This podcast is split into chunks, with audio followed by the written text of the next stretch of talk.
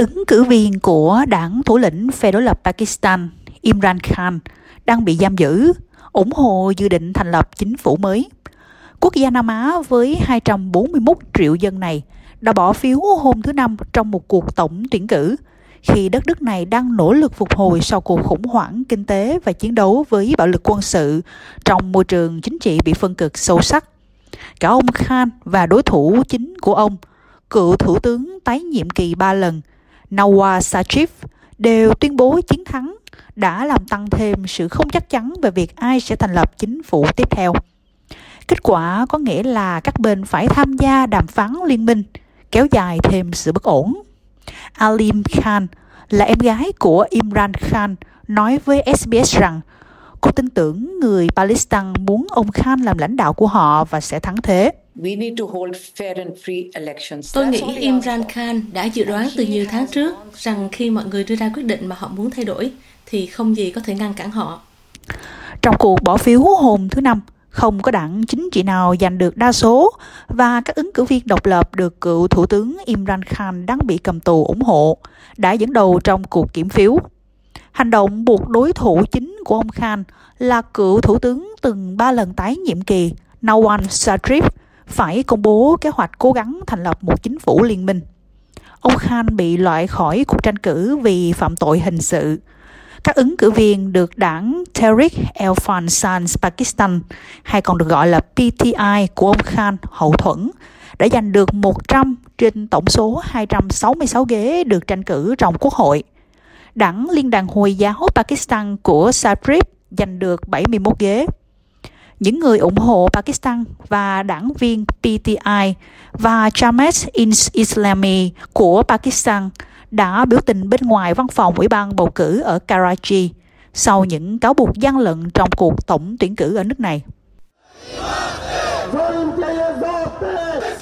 Những người ủng hộ mang theo cờ đảng và kêu gọi công lý. Bà Khan kể với SBS về hoàn cảnh khó khăn của người anh trai đang bị cầm tù và làm sáng tỏ lý do tại sao bà tranh chấp kết quả bầu cử. Chúng ta cần tổ chức các cuộc bầu cử công bằng và tự do. Đó là tất cả những gì Imran Khan từng yêu cầu. Anh ấy đã trải qua rất nhiều điều trong 9 tháng qua. Anh ấy đang ở trong tù. Anh ấy có 202 vụ án buộc tội anh ấy. Và anh ấy đang bị giam giữ. Họ nghĩ rằng họ đã giải tán đảng của anh ấy. Họ loại bỏ vai trò lãnh đạo cấp cao nhất của anh ấy. Sau đó họ loại bỏ cấp dưới. Họ đưa họ vào các đảng khác đó là cuộc thăm dò ý kiến trước. Sau đó, trước cuộc bầu cử, họ đã xóa biểu tượng con dơi. Bạn phải nhớ rằng 15 triệu người ở Pakistan không biết đọc. Họ phụ thuộc vào một biểu tượng. Anh ấy có một con dơi làm biểu tượng và sau đó họ bỏ phiếu cho một biểu tượng mà họ không thể đọc. Friza Jenhas nằm trong số những người phản đối. Họ đã chiếm đoạt nhiệm vụ của chúng tôi. Chúng tôi sẽ nhận lệnh ở lại tòa án dựa trên mẫu 47 sẽ không đưa ra thông báo thành công sau bầu cử của bất kỳ ai. Không ứng cử viên nào có thể tuyên thệ. Chúng tôi không chấp nhận điều này. Những người đang làm điều này đang mời gọi sự phẫn nộ của quân chúng. Họ đã gian lận bầu cử trên khắp đất nước, đặc biệt là Karachi. Karachi sẽ không bao giờ chấp nhận điều này. Pakistan đáp trả những lời chỉ trích về việc tiến hành cuộc bầu cử quốc hội, được tổ chức trong bối cảnh các cuộc tấn công lẻ tẻ của phiến quân và sự ngừng hoạt động chưa từng có của tất cả các dịch vụ điện thoại di động. Phản ứng mạnh mẽ từ Bộ Ngoại giao khẳng định cuộc bỏ phiếu diễn ra hòa bình và thành công. Một nhóm quan sát khối thịnh vượng chung ca ngợi cử tri ở Pakistan vì sự kiên nhẫn của họ trong cuộc bầu cử ở nước này. Tiến sĩ Goodluck Jonathan là chủ tịch của nhóm quan sát viên khối thịnh vượng chung.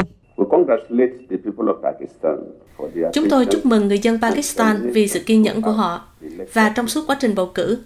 Bất chấp những thách thức được ghi nhận, các công dân vẫn thực hiện quyền bầu cử của mình vào ngày bầu cử. Ông Jonathan cho biết các nhà quan sát đang xem xét liệu cuộc bầu cử có được tiến hành minh bạch hay không.